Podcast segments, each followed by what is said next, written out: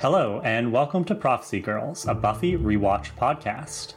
I'm Kara Babcock, pronouns she, her. And I'm Stephanie Chow, pronouns she, her. Join us each week as we break down every episode of Buffy the Vampire Slayer from the beginning. This is a spoiler-free podcast, and we're currently on season three. Whether you're watching for the first time or longtime fans like us, we'll be analyzing every episode, character, and storyline like it's our first time too. During this rewatch, we'll reminisce about our memories of Buffy, discuss the show's cultural impact, and provide honest commentary from a twenty-first century lens. Thanks for listening. Now on to the episode. Season three, Episode thirteen, The Zeppo. Do you know what the Zeppo is a reference to, Stephanie? Uh, it's one of the Marx Brothers, is it not? You are correct. Ding, ding, ding. Early in the episode, when Cordelia is the one who says, "You're the Zeppo," um, she is referencing Zeppo Marx, who is kind of like the, the fall guy of the Marx Brothers. And I kind of see it when it comes to Xander. Like, okay, that's clever. Yeah. Uh, oh, we're we're jumping right in. But what we should say is, hi, everybody. Welcome back to Prophecy Girls. We've taken a very short break over the holidays, but it's not like... Like, did we, like, did you guys really miss us? Because we were all over social media and we posted two bonus episodes for you. So you're welcome. You're welcome. Happy holidays, you, you spoiled brats. But you know what? I'm glad that we're back because over the past couple months, a couple of people have written to us on social media just to say, I'm really nervous for you to watch the Zeppo because obviously Xander Slander was created on this podcast, but they really love this episode. This episode means a lot to them, so they're just like nervous that we were going to trash it just because we don't like Xander. But fear not, listeners, I actually really loved this episode. I thought it was really good. Same. Um, this was one of my favorite episodes. It was on my little top ten list that I did years and years ago when I had a little Buffy marathon with a friend. I, I think this episode might be one of the reasons why I so mistakenly identified Xander as my favorite character when I was younger. I think this episode kind of had like a formative effect on me in a sense because, yeah, it, it's a really good episode. The storytelling structure is wonderful. It, it's actually very influential because there's been a lot of other episodes of other T V shows that have done this. It's very similar to a previous episode of the T V series Star Trek: The Next Generation called Lower Decks, which was in the final season of the series. And uh, that episode also focused on characters who weren't a part of the main cast. So it's the same kind of conceit, this idea that the the whole story, like there's some, there's a bigger story going on that we don't mm. really see a lot of. And it, it's different. It's a lot of fun. And I, I think we need it at this point in this season because there's been so much going on, and Helpless was such a brutal episode. Yeah. This is the, like a breath of fresh air. I agree. It's a welcome change, and I, I, I, the way how you just described that was so good. The way I put it was, you know, there's usually a plot A and plot B, and plot yep. A is the bigger Buffy life or death situation that's happening, and part B would be something the side character's going through. Well, in this case, what should be plot B has become plot A because it is from Xander's perspective, and it is a welcome change. And I think it's time because we haven't had a Xander centric episode in a very long time. And unfortunately the last couple of, well, I guess the last three seasons, Xander's been on our nerves and he's done and said a lot of things that have led us to just dislike him and want him to grow up and want him to change. Well, I think he's starting to. I mean, I liked him in this episode. I think he did a really good job. He wore the hero hat and it suited him. Yeah. So this is going to be, a, I mean, this is a good episode overall for us to talk about in terms of Xander's character growth. Let's do it. Let's do it. So, okay, I don't know if you had this, but I did. There was a previously on Buffy and all it was was Giles getting fired. It was just... You're fired. I didn't get that. Oh. oh, so funny. I love how short that is. So I it's noticed so Giles is dressing casual in this scene. Yeah, he's like, you know, activity dad ensemble. And I love it. Well, when we open the episode, we're on an elf that's loose in a cave. I hate it when my elves get loose in a cave. You know, you think they're securely on your shelf, and yeah. then you turn around and suddenly they're rampaging in caves. And you need Killing Willow people. to hold a candle and speak Latin to confuse them and make clouds show up. And uh, sure enough, that's what's happening in this scene. Buffy and Faith and Giles are all watching as this elf is just wandering around the fog while Willow has clearly casted a spell. Then Willow takes the spell away. Buffy and Giles tackle the elf. Giles gets thrown, of course, and Faith runs out and stabs the elf with a sword, and it dies. Good job. Also, hi, Faith. Where have you been? Oh, yeah. Hey, Faith. I didn't even realize that till now. Faith, it's been like five episodes. We haven't seen her in several episodes. Since Christmas. And now she, she's just here. She's just cool. It's all good. Oh, she came back from her trip. That's great. Giles says, I think that was the last one. And Willow comes out and she's shaking, and she says the shaking is a side effect of the fear, which I thought was so cute. They all say her clouding spell went well, and she's like, yep, nothing melted this time. Faith starts wondering about the creatures, and Giles says his sources have dried up since the council relieved him of his duties. Yeah, we already know that, Giles, because previously you were fired. And then it cut right to the also, episode. Also, it seems like everybody's just forgiven him for rendering Buffy powerless by drugging her against her will in order to undergo an ordeal that would torture her. Oh, yeah. Well, to forgive one would mean you'd need to give a shit. And no one seemed to care about that. Um, I actually have something to say about that at the end of the episode, too. But it, it's true. Cool. Apparently, all like Giles puts on his fleece jacket and all is well. So also when he says that he's run out of resources from the council, like what what sources were you using from the council? The council was useless in everything you ever did. So what's the loss? He says that he knew there was a nest down in the caves, but he thought it would be vampires. Otherwise, he would have helped prepare them. And that's when Xander pops out of this trash nearby, because clearly he was thrown over there and knocked out for a bit. And they all ask him if he's okay. And he's like, if anyone sees my spine laying around, just try not to step on it. And Buffy is very cautious, but she's like, Xander, one of these days you're going to get yourself hurt. And Faith says, or killed. And Buffy's like, or both. And with the pain and the death, maybe you shouldn't be leaping into the fray like that. Maybe you should be fray adjacent. And Xander resists this, obviously saying, who at the crucial moment distracted the lead demon by letting her pummel him about the head. So the conversation goes to what they should do with the body of the elf. Should they burn them? Willow makes a joke that she brought marshmallows. She says occasionally she's callous and strange. These are these are this is a well-written episode, by the way. There's a lot of funny jokes in here.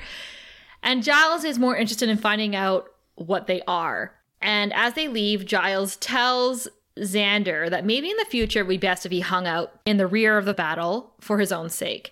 And I was like, well, that's very rich, Giles, because you're the one who's usually knocked unconscious. Ooh, burn. I know. I was are, like, are, who are, are you? Are we going to get a little bit of Giles slander after the last episode? Someone needs to be slandered per episode. If it's not going to be Xander, I guess it's Giles. So Xander, Xander then says um, a Superman reference, which he says, gee, Mister White, if Clark and Lois could get all the good stories, I'll never be a good reporter. And that's a Jimmy Olsen joke. Uh, and then we cut to credits. Okay, so I don't think we should let it pass unremarked that this is really the first time we're seeing Willow using magic to help people out in battle. Um, we've seen her use magic to help solve some problems before, like the famous Mangus tripod, of course, and of course, yeah. restoring Angel's soul. But up until now, Giles has always been very reluctant to encourage Willow's practice of magic, and certainly we've never seen her use magic kind of like in the heat of battle to help everybody else out. So it's just really interesting that it's just happening here, and everybody seems to think it's very normal. Like, clearly they've been practicing this for a little bit. Um, there's a couple of moments in the episode that give us a glimpse into elements of the Scooby dynamic that we haven't seen before, and this is one of them. But it's also just noteworthy, right? This yeah. is Willow is using her magic more and more. Well, I think that's also important to note for the overall theme of the episode, which is what is Xander's purpose? Because uh, obviously later on, we bring up that every person in the Scooby gang has a power or something to contribute with. So in the very opening scene, having Willow using magic helps add to that element mm-hmm. of Xander being useless and tossed aside. Yeah, well, that is Xander's purpose. Hmm. Xander is to be useless and wrong. Yes, and we like that. Why do we need to change that? So we open on Sunnydale Quad. Xander is trying to get these two jocks to toss him the football. I'm like, this is so weird, but I get why they're doing it. They're setting it up to be like, you know, two these two jocks are clearly popular guys. They play sports. Xander's not one of them. And he fumbles the ball. And it hits this guy's lunch bag nearby and knocks it out of his hands. So Xander goes to apologize and pick up the football, and the guy has it in his hands, and he looks like a tough forty-five-year-old student with his beard and his leather jacket. And the guy calls him the R word. And I will say that, I mean, I know it's obviously you, we haven't use the R word in our vocabulary for a very long time, but to see it so casually thrown out there in this episode, I was taken aback because it, it's so true. It used to be casually used all the time. It still is, I'm sure, in a lot of places, but um, in my social circle, it's definitely not. So to just hear it so casually thrown in there, I was like, whoa, it's shocking to hear. Agreed. So Xander is rambling and he's nervous because this guy's obviously very tough. He offers to buy him, a, I think, a drink in exchange for his lunch. Um, and the guy says, I ought to cut your face open. And Xander's like, well, it was an accident, cool down. Basically, this guy threatens him and he just says, if I get my buddies together, we're going to kick your ass and it's going to be a, until it's a brand new shape. Now get out of here. So Xander looks sad because he was just bullied. And he takes the football, throws it back to the jocks. And of course, Cordelia was watching this whole exchange. And she walks up to him and says, of all the humiliation you've had that I've witnessed, that was the latest. And um, she says that guy's name is O'Toole, and he would macrame your face because he's a psycho, which is still a lot cooler than being a wuss. I, this, this is Cordelia with the lack of tact, right? Like just saying exactly what's on her mind. You know, I, I don't like, it is clear that she's trying to hurt Xander in this scene. She is kind of falling back on her bullying ways. Mm-hmm. But I honestly don't think she believes that that particular remark is bullying. I think she's just stating a fact. Yeah. I think it jumps between her being actually trying to be mean and just actually saying how it is, right? And Xander asks why it is that he's faced vampires, demons, and the most hideous creatures hell's ever spit out, and he's still afraid of a little bully like Jack O'Toole. And Cordelia says, unlike those other creatures you've come face to face with, Jack actually noticed you were there. And Xander asks, why am I surprised by how comforting you're not? And Cordelia says, it must be really hard when all your friends have superpowers, slayers, werewolves, witches, vampires, and you're this little nothing. You must feel like Jimmy Olsen. Ooh, Cordelia gets the Superman reference. Well, Cordelia spent a lot of time with Xander. Like, I think we forget because Xander so unceremoniously broke her heart by cheating on her. But Xander and Cordelia dated for almost a year, like in a lot of ways longer mm-hmm. than Willow and Oz. So she knows him. And I think that, you know, in the time that they spent together, she definitely would have listened to him talk about comic books. So Cordelia is a smart person. She remembers facts. So she definitely would have used something that Xander brought up to her with his own interest against him. So to say that you look like Jimmy Olsen, I think is really brilliant of her to insult him with. Xander tells her to mind her business. And Cordelia says, ah, I struck a nerve. The boy that had no cool. And Xander says he has a lot to offer to the group. And Cordelia says, you're the useless part of the group. You're the Zeppo. Cool. Look it up. It's something that a subliterate that's repeated twelfth grade three times has, and you don't. And she's referring to Jack O'Toole. So she walks away, and as she's walking away, she says, there was no part of that that wasn't fun. And like you said, Kara, she's bullying him. It's not nice to bully him, but I, I just want to bring up again that she, he broke her heart. And she doesn't have to be nice to him. No, she didn't have to go up to him and insult him to his face and kick him while he's down. But I understand her need to make him hurt the way she's hurt. Yeah. Speaking of people whose hearts got broken by Xander, we cut to the cafeteria to a wonderful shot of the very delicious Sunnydale High cafeteria menu. Carbs, carbs, carbs. I mean, Kara likes carbs, but not like that. Um, yeah. Spaghetti, and hot dogs. Who is Xander sitting down to talk to about coolness? It's none other than Oz. And I found this scene very interesting. We've kind of talked before about how Xander and Oz have had some tentative exchanges back and forth since the mm-hmm. incident. Oz, I don't know, like like it's hard to tell if Oz just doesn't want to talk to Xander in this scene or if he just doesn't want to talk because Oz doesn't talk.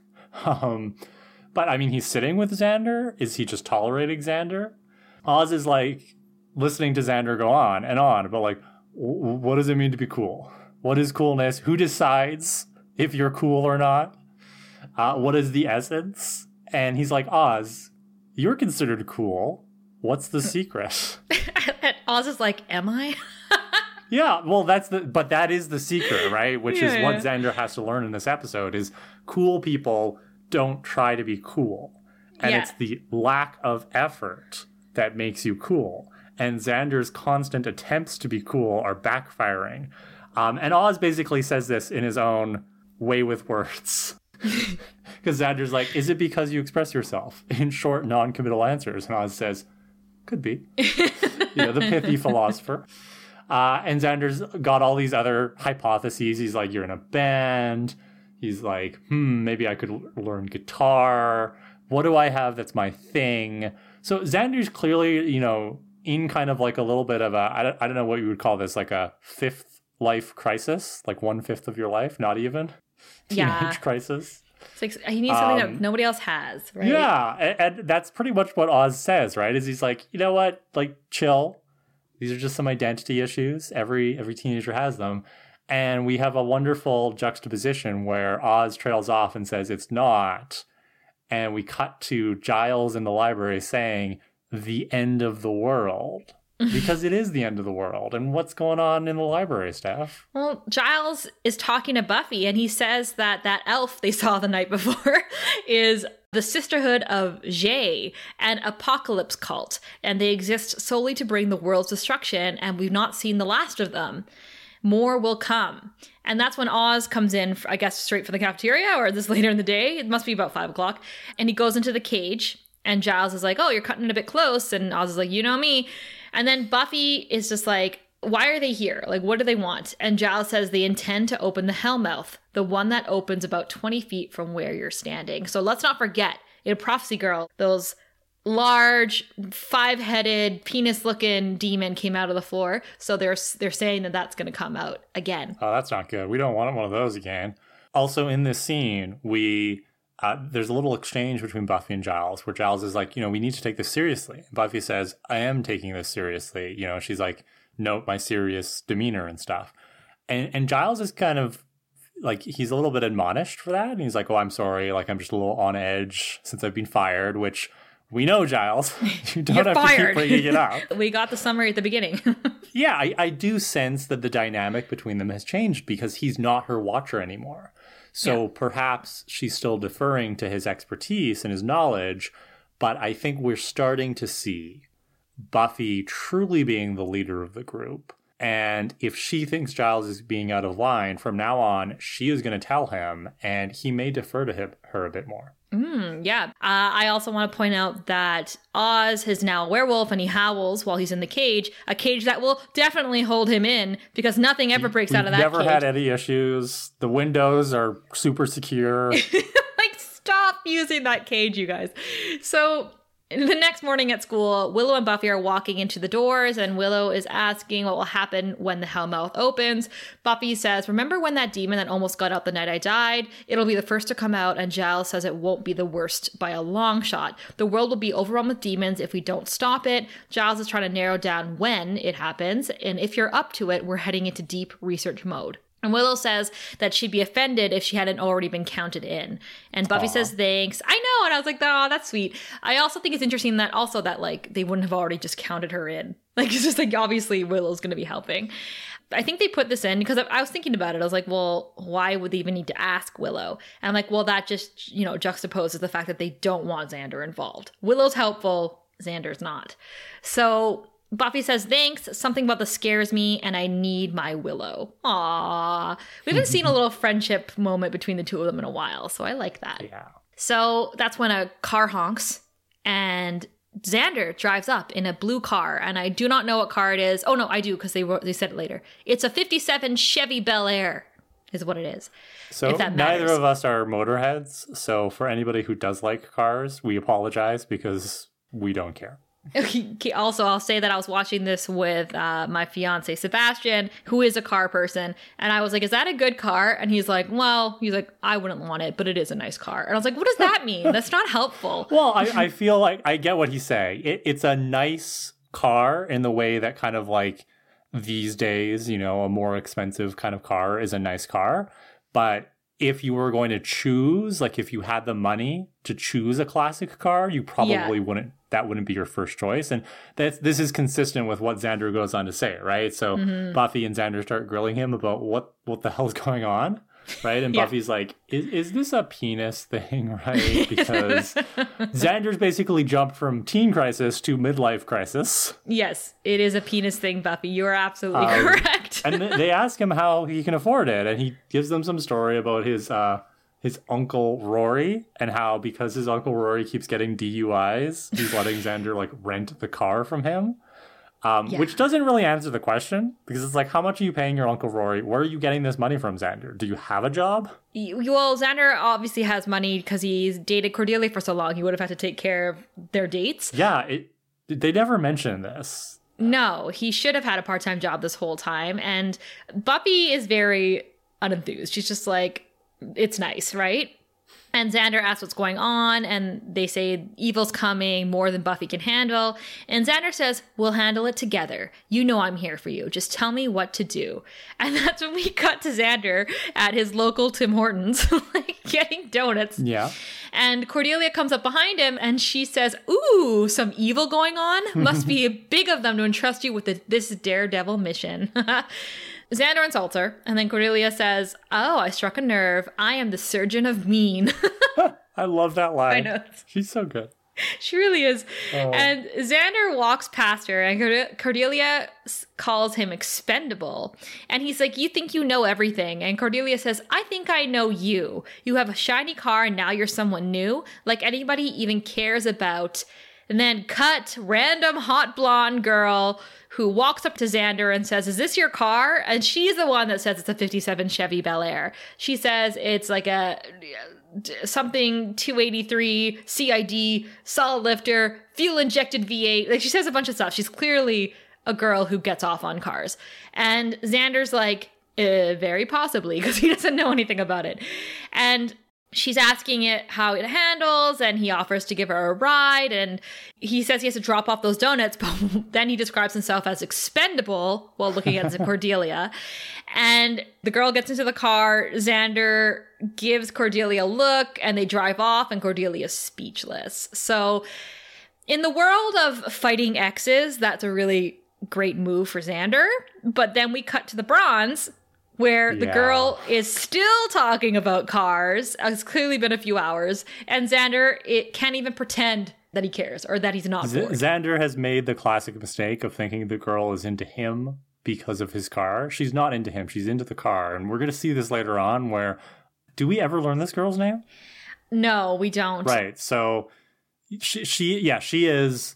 weirdly into cars, because later on it's like all she cares about is will she get to go for a drive. Do these women exist? Are you out there? People who only care, your whole personality is other people's well, cars. I feel like she's a horse girl except for cars. Like they, they must exist. We're not hating on horse people. We're just saying like if this is a, a, a new thing to me. Thank God Angel comes in, sweet, sweet Angel, wearing clothes. And he comes in and Xander is like, buddy, friend, buddy, and waves him over. Phony. The fact that Xander is calling Angel his friend is a sign of how desperate he feels. Like how he just really wants to be anywhere else but here. And this is funny because once again, okay, so from here on out, like this is where I think the episode really picked up for me, because we're really going to be getting Xander's point of view on everything. And mm. in this exchange between Xander and Angel, to me, it's very much how Xander views Angel. And Angel comes in, he's like, something's happening. I've seen portents. I don't think they know what they're dealing with, and I gotta find Buffy, right? Like just super serious and like awkward and weird. And Xander says, yes, let's go to them. Let's go tell them that they we need their help. Uh, and Angel's like, no, no, it's best you stay out of harm's way. And he leaves. And the girl says, can we go for another drive? So Xander takes the girl outside, and They get to his car and he's bitching because he's like, hey, I like, it's not like I haven't helped before. I've done some quality violence for these people. Do they even think about that? And he's bitching as he starts the car and he's like, they just act like I'm a giant klutz. And as he says that, he rear ends the car in front of him because he is a huge klutz. And of course, Jack O'Toole, the forty-five year old from earlier. I knew you were going to say out. that. He looks so old. Like, I know I know Cordelia said that he's failed grade twelve three times, making him, like, twenty-one, yeah, he's maybe. Older. And he, his, to be fair, his beard is quite scruffy, so it's got that look of, like, an older teenager who's still struggling to grow a beard. Yeah. And he's also shorter, right? Like, he, he, he he's not quite, like, a, he's not a physically imposing guy. Mm-hmm. He's just mentally imposing with his attitude. And his knife, his, his giant knife. Right, so we'll get to the knife. So we, we cut to the library where Oz the werewolf is growling and Willow says he's cranky. Don't dogs sense when there's an earthquake and they bark, or cows lie down or something? I've never heard the cows thing, but I have heard that dogs sense those kind of things. So Buffy's reading about the Sisterhood of Jhe, which is a race of female demons, fierce warriors who celebrate victory in battle by eating their foes. And then Buffy says, couldn't they just pour Gatorade on each other? And um, that's when Giles comes out and he says, those council members won't even take his calls, those idiots. Like, he's super pissed. And Buffy is getting itchy feet. She wants to go check the streets, maybe go see Willie. And Giles is trying to contact the spirit guides because they exist out of this time and they have knowledge of the future. And he's not sure if they'll respond, but he needs to try. All we know is that the fate of the entire world rests on, and he starts getting, like, really intense. Then he notices that someone ate all of the jelly donuts. No. This is your punishment for drugging Buffy, Giles. You're never yeah. getting another jelly donut as long as you live. They're going to make sure of that. I know, and I think that's why, I think he knows that, and that's why he lets it go, because he's like, I always have jelly. I'm the one who says, let's ha- put jelly in the mix.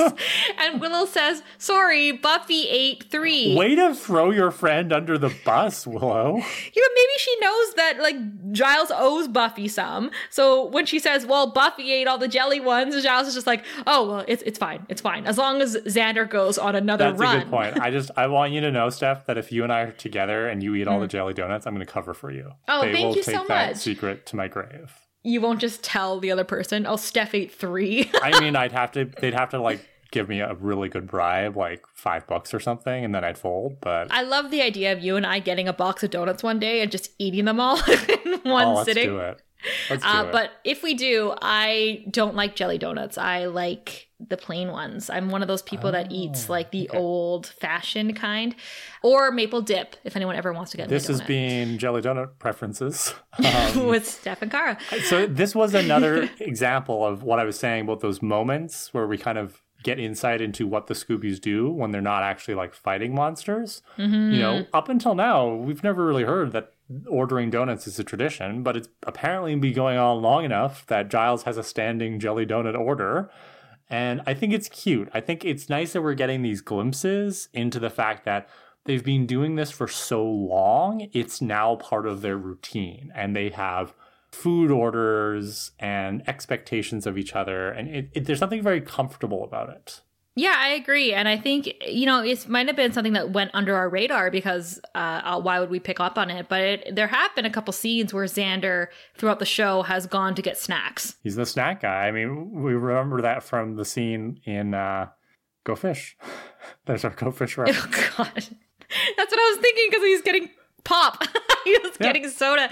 And, like, even when they were researching in amends, um, he went and got pizza. So I think this is, like, it's nice. You're right. It's like a comfort thing to know that they have their specific things that they do. But that's what Cordelia was making fun of Xander for. Like, look, it obviously Giles relied on those jelly donuts, and Cordelia's, you know, tearing it down, being like, you get the food. It's not important. It's important to Giles. Okay. So Giles says, we'll make Xander go on another run. And Buffy says, let's leave Xander out of this one. He nearly got killed last time we fought, and it'll be easier if we know he's safe. No, Buffy. So this is where I think the episode gets it wrong. Or not the episode, but Buffy and the Scoobies get it wrong. leaving Xander to his own devices is the worst thing you could possibly do.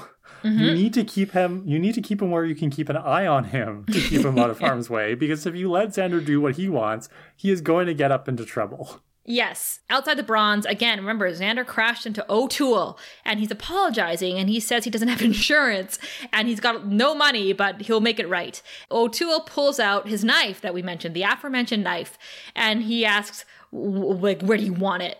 And the girl's like, cool knife. And Xander's like, yeah, great knife, although I think it may technically be a sword, because it's giant. And Jack O'Toole says he calls it Katie. And Xander's like, oh, you named it after a woman. Very serial killer of you. And O'Toole holds the knife to Xander's neck, and Xander's super scared.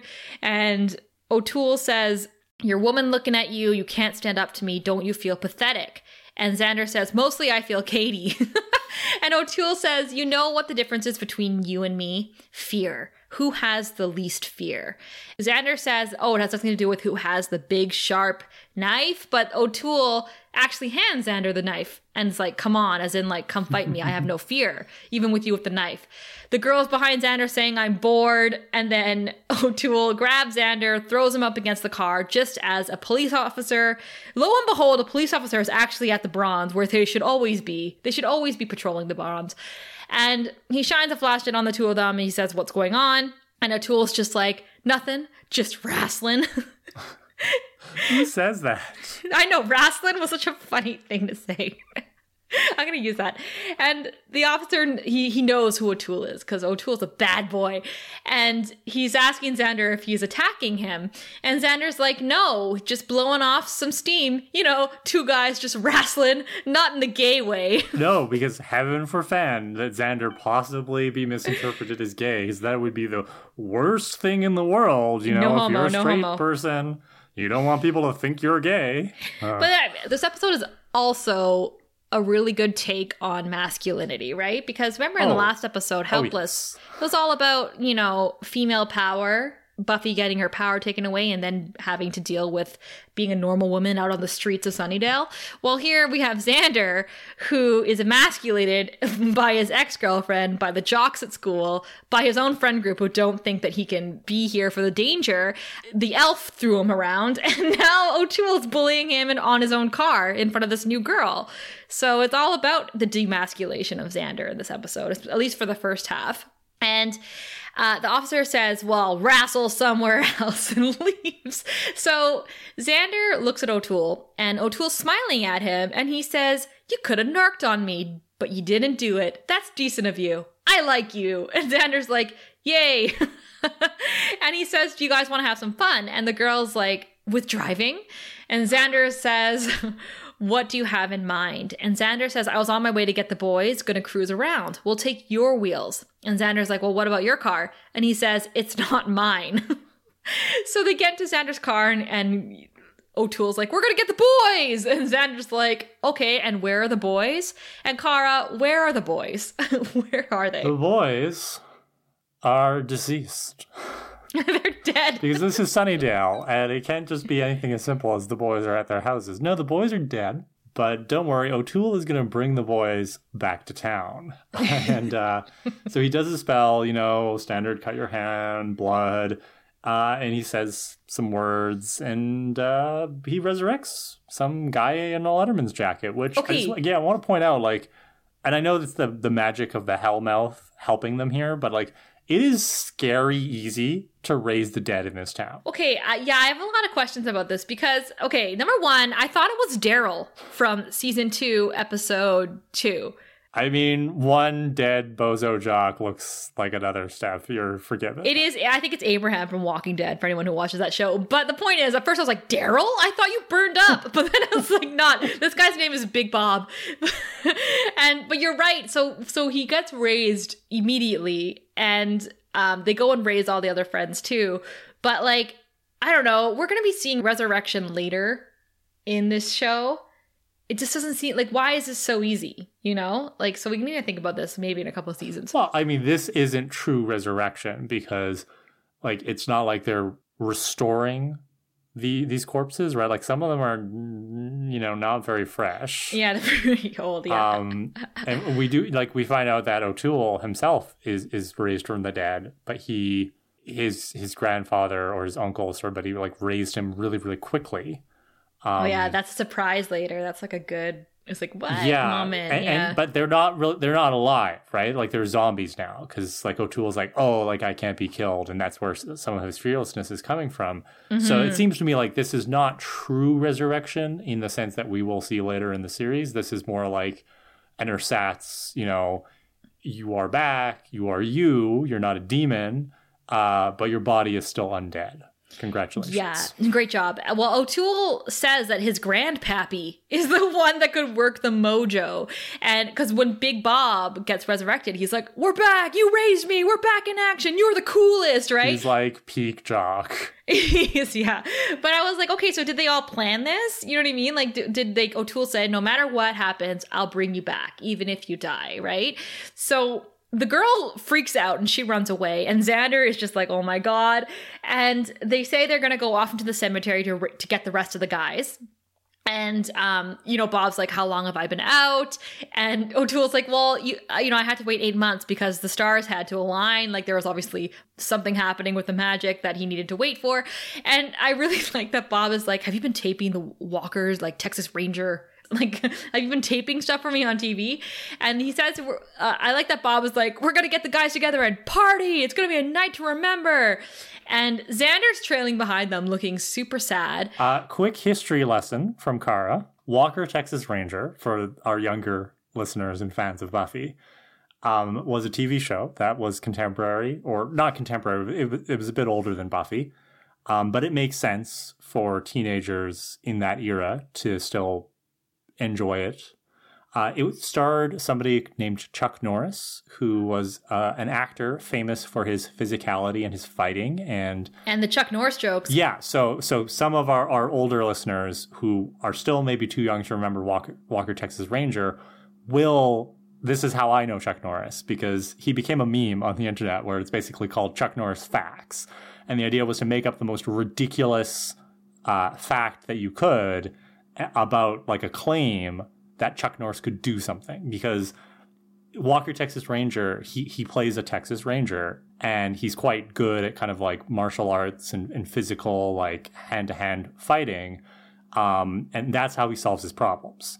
So it makes a lot of sense for Bob and for O'Toole to be, be, be big fans of this show, because as we were talking about earlier with masculinity, right, this is what they see as the peak of masculinity, is a hyper-capable, physical guy uh, who solves his problems when necessary through violent altercations. So I just wanted to add that context in there for some of our, our viewers and listeners who might not know what Walker Texas Ranger is, but it makes a lot of sense. Yeah, and if anyone wants to start up Chuck Norris memes and jokes again, I'm here for it. I love them all. Um, a, a recent one would be covid nineteen has to get Chuck Norris shots once a year or something like that. Like that would be a Chuck I Norris wish. joke. So um, at a different cemetery, Restfield Cemetery, Giles is speaking Latin and like having a fight with a cloud. Like they're both speaking Latin to each other. The cloud it, is floating there. Very poor C G I. Like, it has not aged well. Yeah, yeah, yeah. It's like a floaty light, and it's telling Giles that the secret belongs to time and the dark regions. To reveal them would bring chaos down upon the living earth. And Giles is asking what the beast's weakness is, and the cloud is like, seek not, disturb us no longer, and floats away. And I I don't really know what the point of that was, other than to show that Giles was working some like crazy mojo out in the cemetery for Xander to then approach. And I think we also need to pay attention to the music in this episode, because things get really serious many times because there's something apocalyptic happening with the rest of the Scoobies, and that demands serious music. But whenever Xander shows up and it becomes his point of view again, it's like do do do do do. It's like it's like a happier, nonchalant kind of music, and I think it works really well. So Xander interrupts Giles and he's like, hey, what you doing? And Giles is saying that his access to the spirit guides isn't going well. What are you doing here? And Xander says, well, you know, we're just raising some heck, as he sees like all the zombies behind him that are waiting for him by the car. And they're calling him and they're like, Xander, let's go. And Xander's asking Giles if he needs any help. And Giles says, best if you stay out of trouble. And Xander says, no chance of that. So Giles says something's different about this menace, something in the air, the stench of death. And Xander says, yeah, I think it's Bob. And that was my favorite joke in the episode. Just, yeah, I think it's Bob. And Giles says, we may all be called upon to fight when it happens. I have to go. We need time to prepare. All we need is a few weeks. And then that's when we cut to Buffy, who is talking to a severely injured Willie at his bar. And his bar's been trashed. And he's confirming that it will be tonight before sunrise. He says that the elves did this. They were looking for Angel and Buffy, and nothing could stand in their way because tonight was the night.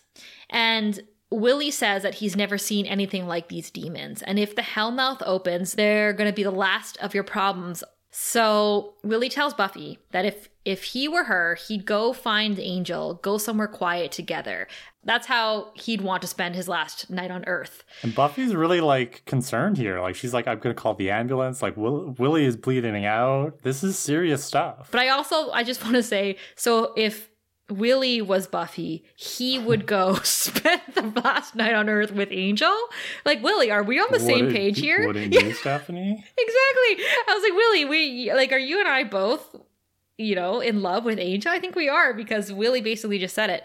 Uh, but yeah, things are really serious to the point where, you know, an adult is telling Buffy, this is your last night. Go spend it with someone you love. Ooh.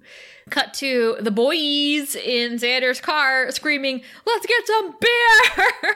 And there, there's four of them now. And like you said, like Bob looks like a zombie. And then the other two are like rotting. And they want to go pick up girls and hang out at Taco Bell, which is the most Thunder Bay thing I've ever heard in my life. Except we don't have Taco Bell in Thunder Bay. We just have Taco Time. Taco Time. It would be Taco Time to us. But we can't even hang out at Taco Bell. We're not that cool.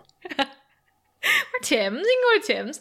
Um, they keep saying they want to bake a cake. And they're talking about the gang wars between them and how, you know. This is the whitest California gang I've ever seen. Yeah, it actually doesn't make any sense to me that they all be in a gang. Like, I, I, is Sunnydale big enough to have gangs?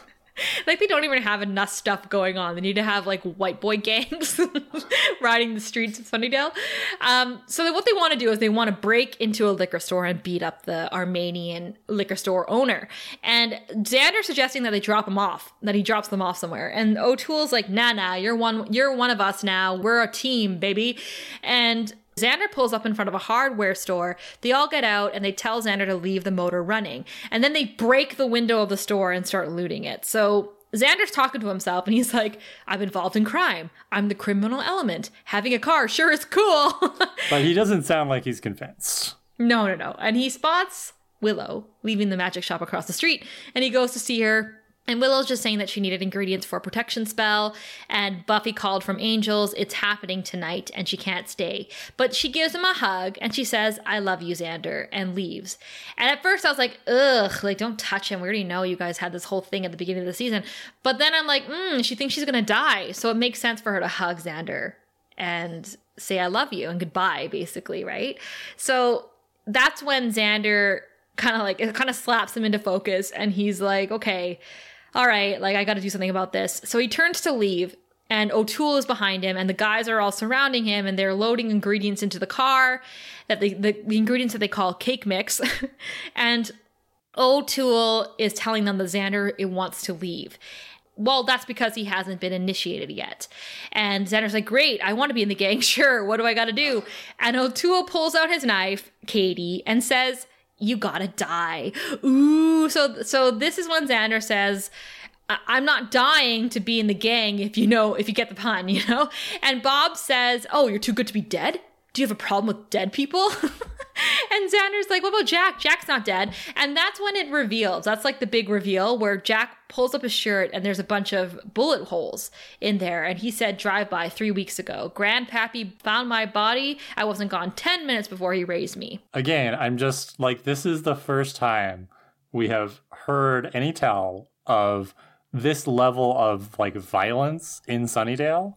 Yeah. Um, the shootouts. It's it's it just feels really bizarre to me, and I don't know if this is just the writers felt like they needed a gang element to the story, so they shoehorned it in here, or if this is supposed to kind of link into some of the the ideas behind season three, where it's like, oh, you know, like crime's on the rise, police have to. I don't I don't know. It just it, it just feels really out of place to me, because we've always emphasized the supernatural threats in Sunnydale. Mm-hmm. You know, I've never heard Joyce tell Buffy, you know, it, it's sure not safe to walk to the Bronze at night, Buffy, because you could get shot in a drive-by. Like, yeah, if anything, uh, Joyce should have wanted to drive Buffy around more, knowing that the, all the gang violence happening in this little town. Yeah, and, and you know, I am privileged enough to live in in, in a town where, um. we don't have a ton of, like, we have gangs, but we don't have, like, drive-bys all the time, especially not affecting, like, teenagers and stuff. So mm-hmm. um, maybe this is just my privilege talking in terms of, like, oh, this doesn't really feel, like, real to me. But it, it just does, like, I understand that this is definitely a concern in a lot of towns and cities. But it, it just feels like this is the first time we're hearing about it in Sunnydale. Well, yeah, but also I think about it, like, these three students, assumingly, died from from gang wars of some sort. Like, one was thrown mm. off a bridge, one was shot in the head. I think Bob looks like he got shot in the head. So, like, ugh, yeah, why don't we hear more about this? Anyway, all of them agree that it would be really fun to watch Xander die, so they want to kill him. And Xander makes a run for it, and they surround him in the coffee shop area, but he manages to dodge them and get into his car and drive off. And the guys are pissed, but they're like, because they wanted to bake the cake, but they're like, let's just get more stuff, and then the night is young, basically. So as Xander is driving away, he's saying that that's enough excitement for one evening. But of course, who does he see as he drives up the street? It's Faith, the Vampire Slayer. And she's fighting one of the elves, the Sisterhood of Jhe, all by herself. And Xander hits the elf with his car, and she tells her to get in. So they make an escape. They drive to her motel room. They run inside and close the door. The demon didn't follow them, but Faith says the bitch dislocated her shoulder. She's like, hold me, because she's going to pop him back into place. Yeah, so Z- Xander, I think he misinterprets what she's saying there, because he's like, what, what? Like, she just wanted me to, like... But she makes it work, and yeah, she she undis, undis, sets sets her shoulder. I, I don't know. Yeah, so I think, yeah, pops it back um, in. I, yeah, she, yeah, she pops it back in. I don't know. I've never dislocated anything. I've broken a bone before. I haven't dislocated anything. It just, I hate it. I hate it when we see it on T V. They're just like casually popping things back in. Yeah, that doesn't bother me. I don't like, you know, me and neck snapping. That's a whole other thing. But watching people, you know, fix their shoulders is no big deal. Um, but so Faith says, oh, they got she got me really wound up. A fight like that, no kill. And she starts rubbing Xander's chest. And she says she's about ready to pop, because Faith likes to have sex, right? We haven't seen her in a couple episodes, but let's not oh, forget. We, we cannot miss a chance to hypersexualize Faith. And also because we have had, you know, quite a few hot takes from people about Faith's um, bi coding and the the idea that subtextually she's attracted to Buffy, but of course can't have that on a, a show in the two thousands like this. So, you know, I think the show is also really, really, really trying to convince us that Faith is into guys and straight and not into girls at all. Yeah, uh, and this is the way they're doing it, because she's uh she's putting her eyes on Xander. She's she's hitting on him, and Xander's confused, and she says, uh, "Is he up for it?" And he's like, "I'm up." And then she grabs his dick and starts like rubbing it, ah! and she's like, and he's like, "I'm suddenly very up," and I was like, "I did not." I did not want to watch this at all. And he admits that he's never been up with people before. And again, I want to stress that Cordelia and Xander dated for a year. And Cordelia, it is my belief, has had sex before with her past boyfriends. With her Mitches, yeah. With her Mitches. So I'm surprised that, that Cordelia and Xander never actually had sex together, because she loved him. I think she, unless it was like a little bit too emotionally close for her to let him in. I don't know. But that's interesting to me. But Anyway, that's not what we're talking about now, because Faith kisses him and she says, just relax and take your pants off. And she takes his shirt off and she's kissing him again and she pushes him onto the bed and she jumps on top of him and she says, don't worry, I'll steer you around the curves. Oh boy. And Xander says, did I mention that I'm having a very strange no night? No condom? No condom. Uh, not that we saw. I think that's Faith as, as, as slutty as the show wants her to be. She's probably very safe, or she's on birth control. Well, so I just, I, I can't, I can't with this. Uh, they cut to the television screen in her motel room. And so we don't see them having sex, but we do see them having sex because it's a reflection of her on top of him, riding him. It's, it's actually, it's like, whoa, whoa, this is like a gratuitous sex scene. And Xander has sex for the first time right now in this episode. They're both cuddling in bed afterwards. And then, boom, Faith shoves him out the front door. He's not even dressed. He's wearing a bed sheet. And she's like, that was great. I got a shower. Which is very consistent with Faith's character. But yes, and I love that. I just uh, I find this scene extremely problematic for so many reasons. Uh, mostly because with Faith's hypersexualization here, you know, She she's basically using Xander, and the show is basically telling us that, you know, Faith doesn't care for Xander at all. Like she does, she's not seeing him as a person in this case, right? She's seeing him as a, a tool for her pleasure. So I, I think there's a lot of problematic things with regards to consent around this scene. Like obviously Xander went along with it, but I also think like there's a power issue here where it's like Faith is more like more powerful, like stronger. Faith is being very aggressive, you know, not really checking for that enthusiastic consent from Xander. He's just more like, okay, I'll just go along with this. Um, so that makes me really uncomfortable. And it just, it makes me uncomfortable that the show is using, you know, Faith as a character in this way to further Xander's characterization. And it's not really doing much for Faith. Yeah, I agree. I agree on the Faith aspect of it. On the Xander, I don't really, because I think, like, she did ask him, are you up for it? And he says, I'm up, right? And I think it's not so much him not consenting. It's more him just being really nervous and not knowing what to do. Because I think he is consenting um, and allowing it to happen. But I do agree with you about this having nothing to do with Faith's character development and all to do with her suiting Xander's storyline for this episode. They're like, well, we need to get let Xander mm-hmm. have sex. So we'll just let Faith do it because Faith loves sex and she's not going to hold it against him, or she's not going to, it's not going to be a big thing. It's going to be a one night thing only. So cut to Oz the werewolf, who's jumping against the cage door. He's wild and just one more bash away from opening it, because we know it doesn't take much to open that cage door. And Willow is saying she's never seen him like this. Giles gives her a trank gun and she says that it's the Hellmouth. He can sense it's about to open. So Giles opens the cage door. Willow shoots Oz with a tranquilizer, but it doesn't work. It's not enough. So as she's reloading, Giles apparently has, you know, Slayer powers and can just grab the werewolf and pick it up this, from behind. Yeah, it's a tense little moment, right? Because Oz yeah. is very close to jumping on Willow and she's having a tough time with the trank gun. And Giles is like, it very bravely grabs at Oz. Once again, nobody could have seen this happening. Nobody could have, like, reinforced the cage or found a better location for Oz. Maybe don't let the werewolf be so close to the Hellmouth. I, yeah, I, I don't know. There's there's one thought. I don't know. Um, but Willow shoots him again. He goes down. Um, and back in the car, Xander has gotten changed, and he's thinking to himself. And he looks through the bag of stuff in the car. It's like kerosene and wires. And he's like, hey, they're not baking a cake. And he drives to the hardware store, which is now empty, and he's talking to himself. And I really like this little scene for Nicholas Brendon, who I actually will shout out to him, because I think this is a great little showcase for him this episode. I think he does a lot of comedy. He carries it pretty well. And I really liked the scene for him because he's thinking out loud to himself. He's like, okay, gotta think. I can't believe I had sex. Okay, bombs. Like, right? I, I, like, yes, that is exactly what Xander would be thinking at this moment. But I, that's so authentic to not only Xander, who, yeah, for sure just had sex for the first time. And he's like, oh my God.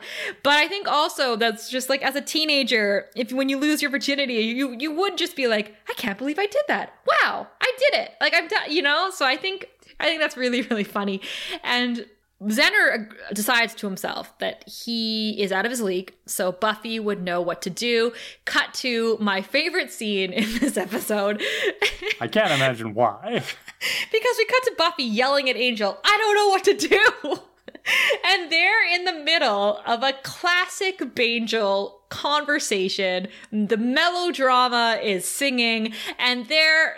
They're sacrificing themselves for each other once again. The the epic music is playing. There's fire in the background. It's just the two of them. And, and like, I feel like classic. David and Sarah, like they intentionally played it up a little bit. Like it's a little bit melodramatic. Yes. And they're hamming it up because this is meant to be a send up of those scenes we had earlier in the series. Like they know that they're satirizing it here. We said this in the last episode too, like we just really love when the show stomps on its own mood or calls itself out for what it does. And this is exactly what the scene is. Angel's like, let me decide for you. I can face this thing. I can at least give you enough time for Willow's spell to bind it. Buffy, this is the worst thing that anything we've ever faced. Honey, it's the only way. And Buffy's like, I can't watch you die again. And he's touching her face. And he's like, I love you. And Buffy's like, I love you. And he's like, nothing can change that. Not even death. these two, these two. And like Buffy starts freaking out. She's like, you might be ready to go, but I'm not ready to lose you. This is my fight. And if you won't do it my way, like this is a callback to Amends when they had that giant fight on the on the hill. And that's when Xander, okay, so the music stops because you hear... And Xander's behind them listening to this conversation. Usually this is just between him and Buffy, like Angel and Buffy, but here's Xander. And he's like, hey, um, I've got, I've got this, there's this, uh, it's probably a bad time. Because they're looking at him just like, what the hell? And he's like, do you guys need help with anything? And they just shake their heads. So he leaves because Xander realizes that whatever his problem is, it's probably not as big as what they're dealing with right now. So as soon as he leaves, the music starts back up and Buffy and Angel stare at each other again. So it's just like so brilliant. And from a writer, um, I forget who wrote this episode. I think the same writer as Lover's Walk wrote this episode, but someone who just really understands these characters and understands what the show has done so far. Mm-hmm. Yeah. Xander's leaving Angel's mansion and he's like, okay, I can work this out. I just have to figure out where they're likely to put a bomb. So we cut to the library and there's candles and witch symbols on the ground and Giles is lighting all the candles and speaking Latin. Willow comes in. She said that Oz has moved. And she asks if they're doing a binding spell from the Hebron's Almanac. And Giles says, once it's ready, stay back and let me finish the recit- recitation. And Willow wants to argue, because once again, remember, like Willow really loves to put herself in danger when it comes to magic. She wants to do it. And Giles says, I want you safe. So who knows what's going to come out from beneath us.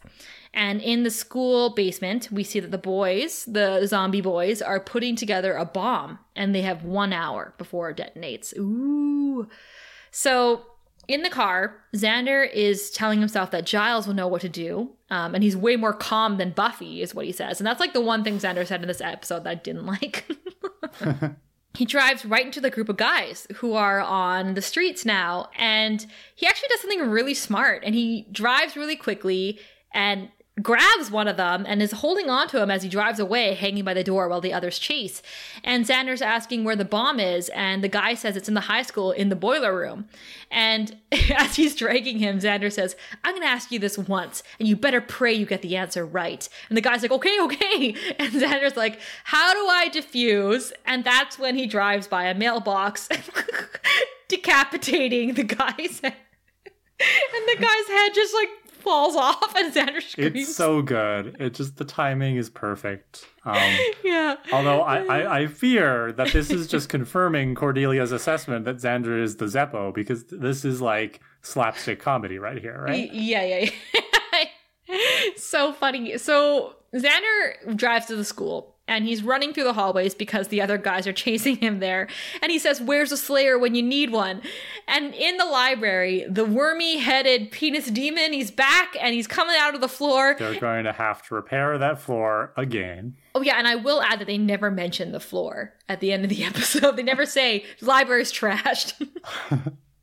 So... Uh, Giles, Buffy, Faith, Willow, and Angel are all there and looking at it as it comes out. And Giles is like, my God, it's grown.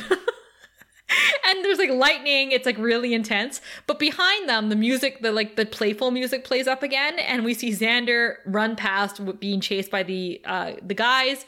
And the one guy stands back and looks through the window at the demon that's coming out of the floor. And he's like, wow.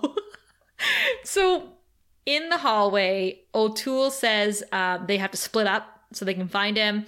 Bob takes an axe out of the school, like breaks the school axe window. There's one in every room, and says, good for chopping. And as he confronts Xander in the cafeteria, Xander actually fights him off and crashes the candy machine on his head. So Big Bob is dead for real now. And his friend comes in and sees Bob dead on the ground, and Xander's holding the axe. And Xander says, you should have learned by now. If you're going to play with fire, you got to expect sooner or later. But the guy takes off before he can finish. And Xander's like, hey, I wasn't finished. And then Nancy chases the guy. He says, note to self, less talk. And I was like, oh my God, this is so funny. Like, such a funny. Only Buffy is allowed to banter with the bad guys, okay? So funny. So that's when Buffy gets thrown, like, out of the library, all the way across the hall. And the the giant heads of the demon kind of like follow her out of the room, and she gets up and she screams, Faith, go for the heart, and she runs back into battle. So in the hallway, Xander's chasing the one guy with the axe, and they run out of out of screen, and then you hear a whimper, and Xander runs out, followed by the guy with the zombie, and they're being chased by a couple demons of the Sisterhood of Jhe, the couple of the elves. And Xander dodges, he runs into a closet, and the sisters catch up, and they rip the other guy apart. So it's just Xander and O'Toole now. And one of the demons that Buffy's fighting sticks its head through the wall, and Xander's like, oh God, and he runs down the stairs to the boiler room. And that's when he finds the bomb. There's two minutes left, and he says, dumb guy, little bomb, how hard can it be? And that's when O'Toole grabs Xander from behind, and they fight for a bit. And O'Toole takes out his knife, and he's like, I'm going to carve you up and serve you with gravy. You pissed me off, boy. Now you're going to pay the price. First you, your eyes, then your tongue. Then I'm going to break all your fingers. And Xander's like, oh, you can do all that in forty-nine seconds? And they wrestle a bit. They have a little wrestle off. And uh, O'Toole is, wants to go for the exit, but Xander's standing between them. And Xander says, I know what you're thinking. Can I get by him? Get up the stairs, out of the building, seconds ticking away. I don't love your chances. And O'Toole says, you'll die too. And Xander says, yeah, looks like it. So I guess the question really is, who has less fear? O'Toole points out that he's already dead. Xander says, yeah, but this is different. Being blown up isn't walking and drinking with your buddies dead. It's little bits being swept up by a janitor dead, and I don't think you're ready for that. And O'Toole says, are you? And Xander says, I like the quiet. Ooh, Ooh, okay. So where's this coming from? So cut to the Scoobies. They're fighting the demon, and the Sisters of Jhe are there too. And Giles screams, now Buffy, as she hacks at it with her axe and stuff. So there's an epic fight happening upstairs. O'Toole and Xander are, are standing in the boiler room, and it's silent. And the clock says ten seconds to go. And then two seconds to go, O'Toole defuses the bomb. And Xander says, good boy. And he walks up to him and he says, I don't want to be seeing you on campus anymore, Jack. And Xander leaves. And as he goes, he closes the door behind him. So O'Toole goes the other way to the other exit, and he says, I'm not going anywhere, Harris. The first time you turn your back. And as he opens the door, Oz the werewolf jumps out and tackles him, and we hear screaming and yes. ripping. Good job. Yeah, it's so good. Okay, so next morning at school, everything's back to normal, and we hear this like celestial music playing. Like it's like, ah, like it's like very like, oh, we survived. And Willow is saying, even after the Hellmouth was closed, you could still hear it screaming. And we see them. They're sitting on a bench. Buffy, Willow, Oz, and Giles. They're sitting on one of the picnic tables. Buffy's arm is in a sling. They all look pretty beat up. And Oz asks if Angel will be okay. And Buffy says he was only out for a few minutes. Longest of my life. Ooh, so there was obviously some casualty in that angel's beautiful face was knocked out. And Willow says, I will never forget that thing's face. Its real face. And Buffy says, I don't know how you managed. She says this to Giles. I don't know how you managed. It was the bravest thing I've ever seen. And Giles says, or the stupidest. But the world continues to turn. So this is what I wanted to bring up, because we mentioned before that in the last episode, Giles betrayed Buffy terribly. But in this one moment, Buffy and Giles have like a small little exchange where Buffy says, that was the bravest thing I've ever seen. And Giles says, or the stupidest. So like, did Giles save Buffy's life last night? And this is now like them rekindling or them forgiving each other. Like, I'm not getting enough. You can't but just that, pass by. I think that's by. The point, right? Is the show is doing a really good job of selling us on this idea that we just missed, you know, the biggest fight of their lives. It happened off screen. Yeah. And it's it's funny because that is classically, right, that has always been the case throughout literature. Um, you know, like if you think about Shakespeare, if you think about like Macbeth, Henry the Fourth, like all, all of these plays that involve like battle sequences, they always take place off stage, and it's always characters talking about them afterwards. True. So it's a nice little homage. And yeah, I suppose in a way it is the writers trying to restore some of that relationship between Giles and, and Buffy. I, I agree with you that I wish we had seen more of it, but... Well, like, what did he do that was so brave? And how did he save them all? And what happened to Angel? And where's Faith? Like, I did. Oh, I want to see the battle. He had to defeat the beast by singing karaoke. Ooh. See, we deserve to see that moment on screen. So Will says no one will ever know how close the world came to stopping. Never know what we did. And that's when Xander comes up and Willow says, boy, you're lucky you weren't at school last night. It was crazed. And Xander says, well, give me the quiet life. I'm going to get a snack. Anyone want? And Oz says, I'm oddly full today.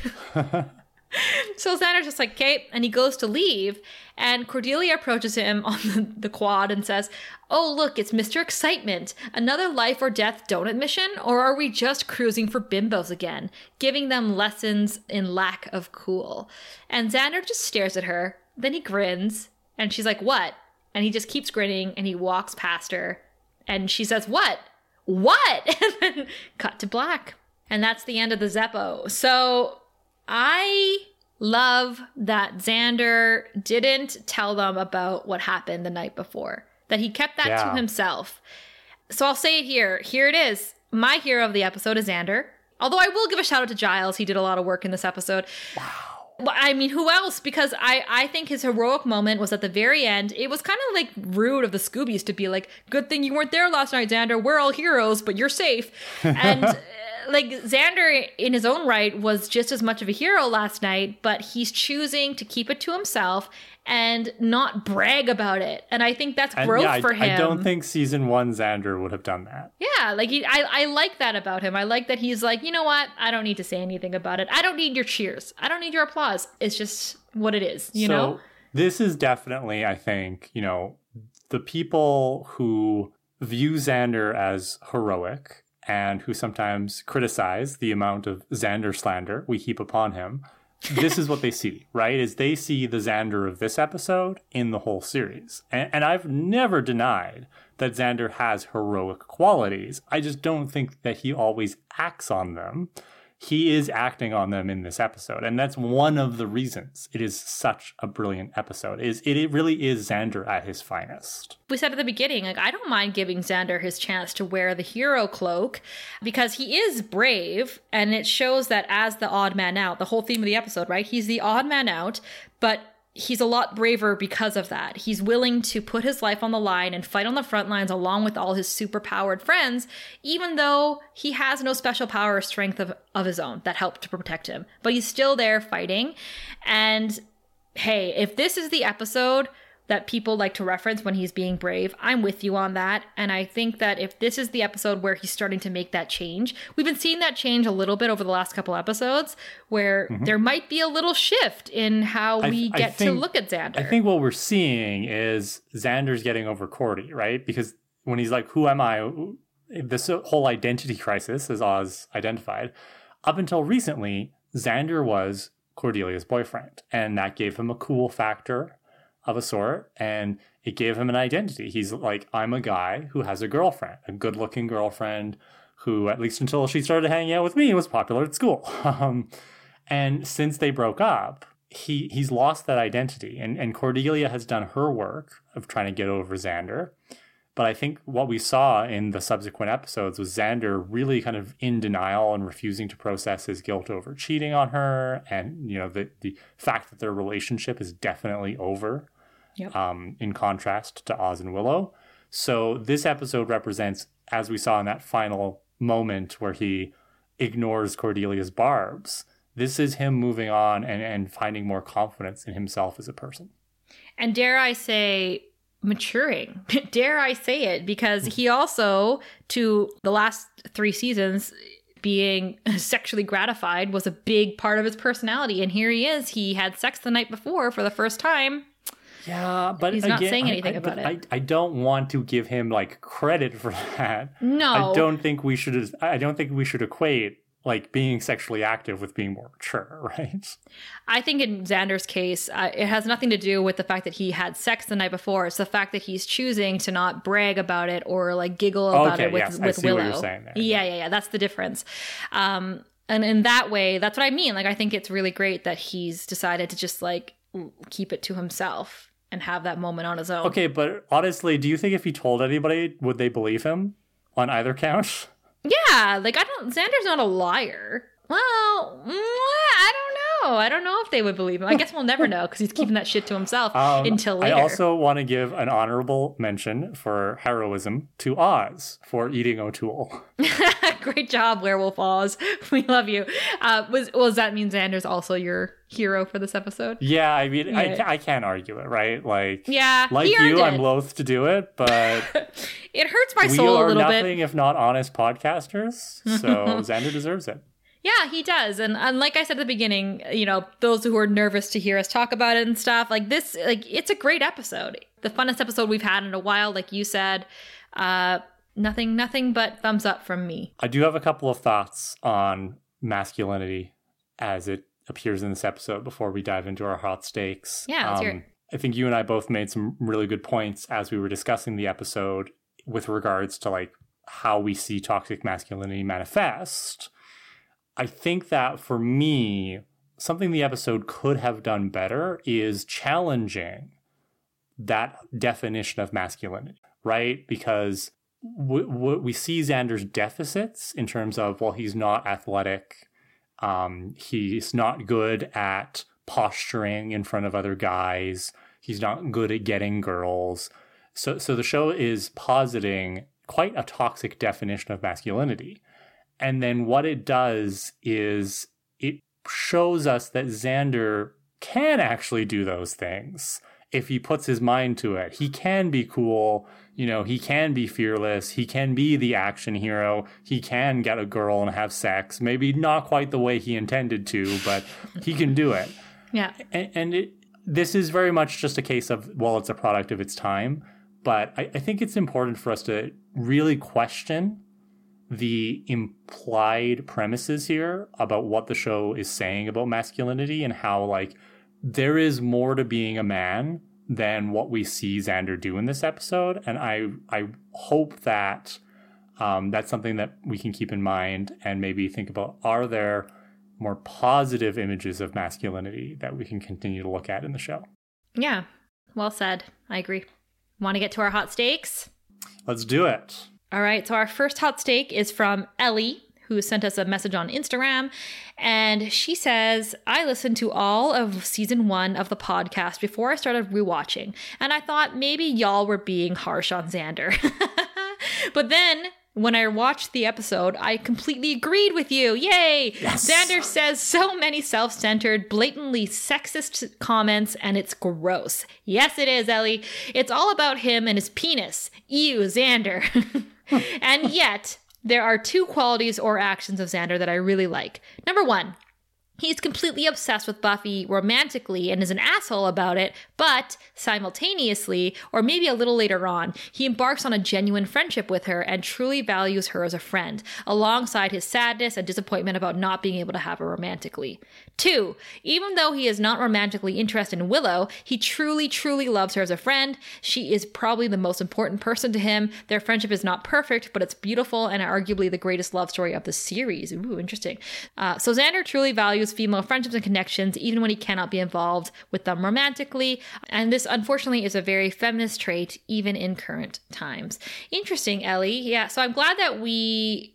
that uh, we we might have come off as harsh at first, but then you came to our side. That's always nice to hear. I, I I do agree about Xander and his friendships with Buffy and Willow, and that tags into the masculinity, uh, the toxic masculinity idea that you brought up earlier, Kara, is that Xander is trying to live up to this idea of what masculinity has been fed to him, but let's not forget that his two best friends are females. They're girls. And the way he's treated them up until now oftentimes has been problematic. But mm-hmm. when it comes to Buffy, I agree that in the past couple of episodes, remember in Amends when all of a sudden he was like, you know what? I've been a dick. And he tries to help Buffy figure out what's wrong with Angel. You and I were like, what is this? He's being nice. He's comforting her. He's listening. He's supporting. This is very strange, right?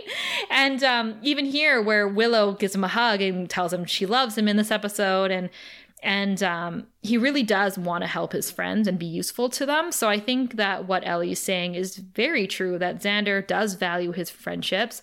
Um, he's got a lot to learn about women, but I think having these two very powerful, wonderful women in his life, hopefully now he's going to start switching to cherishing them as they should be cherished. Yeah, I, I mean, I think Ellie's made like a, a really kind of deep comment here. And it's difficult to discuss without going into spoilers. I, I'm going to agree, but also kind of disagree in, in certain aspects mm-hmm. without going into details. I, I think I would question the characterization of Xander valuing female friendship and connection. I see it as if the women are not romantically interested in him, he stops seeing them as women. Does that make sense? Yes. Um, and I, I don't view that as a particularly positive thing, because it, it's kind of like, you know, along the same lines of like, oh, I don't see race. Oh, I don't see gender. It's like for him, it's, oh, well, you're just Buffy. You're just Willow, right? And he's not quite seeing them fully as who they are anymore, because to him, if you're not an object of sexual or romantic interest, then, well, then you're not fully a woman. You're not fully feminine. And, and we we can explore this idea more fully as the series goes on. But yeah, I, I think, Ellie, like you've made a really good point about Xander's growth, uh, about what he's learned. And we should remember, right, that Xander is, you know, a young person here. He's a teenager, and that doesn't excuse his behavior. But mm-hmm. we have to always keep that context in mind when we're critiquing it. Yeah, and I think we've both made a point that, like, maybe it's starting to happen now. Maybe there's a shift that's happening mid-season three that's going to carry on, and we can definitely talk more about Xander and his friendship with these women in his life yeah. in the future, because I think it's going to be more relevant then. All right. Our next hot take is from Alec, and it's a comment about Gingerbread, and specifically the character of Michael. So just a reminder, um, in the episode Gingerbread, which was the one with the obsession over witches in Sunnydale and Moo. Yeah. And Moo. uh, and, and Michael is a male character. He's a warlock. Uh, we hadn't seen him before then, before now, but he's been doing spells with uh, Willow and Amy. And Alex says, I liked that you brought up the conversation around Michael being a metaphor for someone who is queer or gender nonconforming. I wanted to bring up a couple of things I noticed with Michael in the episode. Michael is the only male character of the witches, and is also the only character that is physically assaulted in the show, and it is always done by other men, both the group of bullies and his dad. From what I remember, Michael is the first character we have met with speaking lines that does not follow the more traditional expressions of masculinity, and it really sucks that the first time we meet someone like Michael, we have to watch him be in pain and unhappy for the majority of the episode. I don't have a real conclusion to this, but I thought I would mention it to you both because in a lot of media, queer-coded or gender non-conforming characters are automatically depicted to be unhappy, and this leaves the queer audience watching to assume that it is all they will be in life as well. And that's at least what I thought growing up, which isn't true. I always pay close attention to how a show treats its queer or trans-coded characters and look to see if the characters are ever shown to be happy or loved. The point of the violence against Michael always being done by other men is also something interesting to notice, uh, and we should see if this is carried on in the show with other characters. Mm-hmm.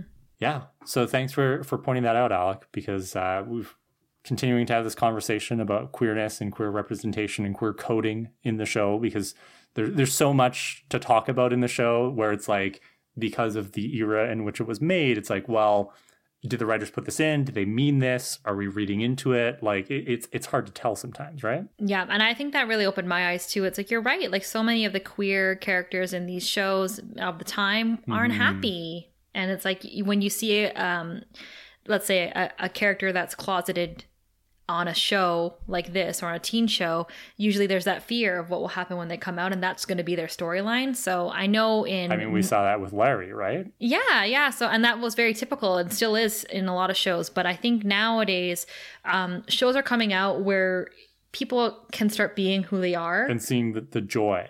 The joy, yeah. Exactly. And, and not having to see the whole... oh, I had to come out and it was weird. It was like more like, no, like this is who I am and people accepted it. And we're getting more of those kind of stories and how it's, yeah, like the like you said, the joy. And I think that's nice to see yeah. changing now. Hopefully more joy to come, everybody. Uh, thanks, Ellie and Alec, for your hot takes. Fresh year twenty twenty-two. uh, we are excited to continue on with season three and enter our second year of Woo. recording. Woo. All right. And uh, thank you especially to our supporters, our chosen ones from Buy Me a Coffee, Lizzie, Emma, Hannah, and Tara. Thanks, everyone. See you next week. Bye. Thanks for listening to Prophecy Girls. If you want and can afford to donate, head over to buymeacoffee.com slash prophecygirls for one-time and monthly options. We appreciate all of your support, even if it's just spreading the word about us or enjoying our show week by week. We also invite you to join in the discussion by messaging us on our social media channels. Follow us at Prophecy Girls Podcast on TikTok, Instagram, and Facebook, and Prophecy underscore Girls on Twitter. You can also reach out to our email at prophecygirlspodcast at gmail dot com or visit our website, prophecygirls dot c a. See you next week. Bye.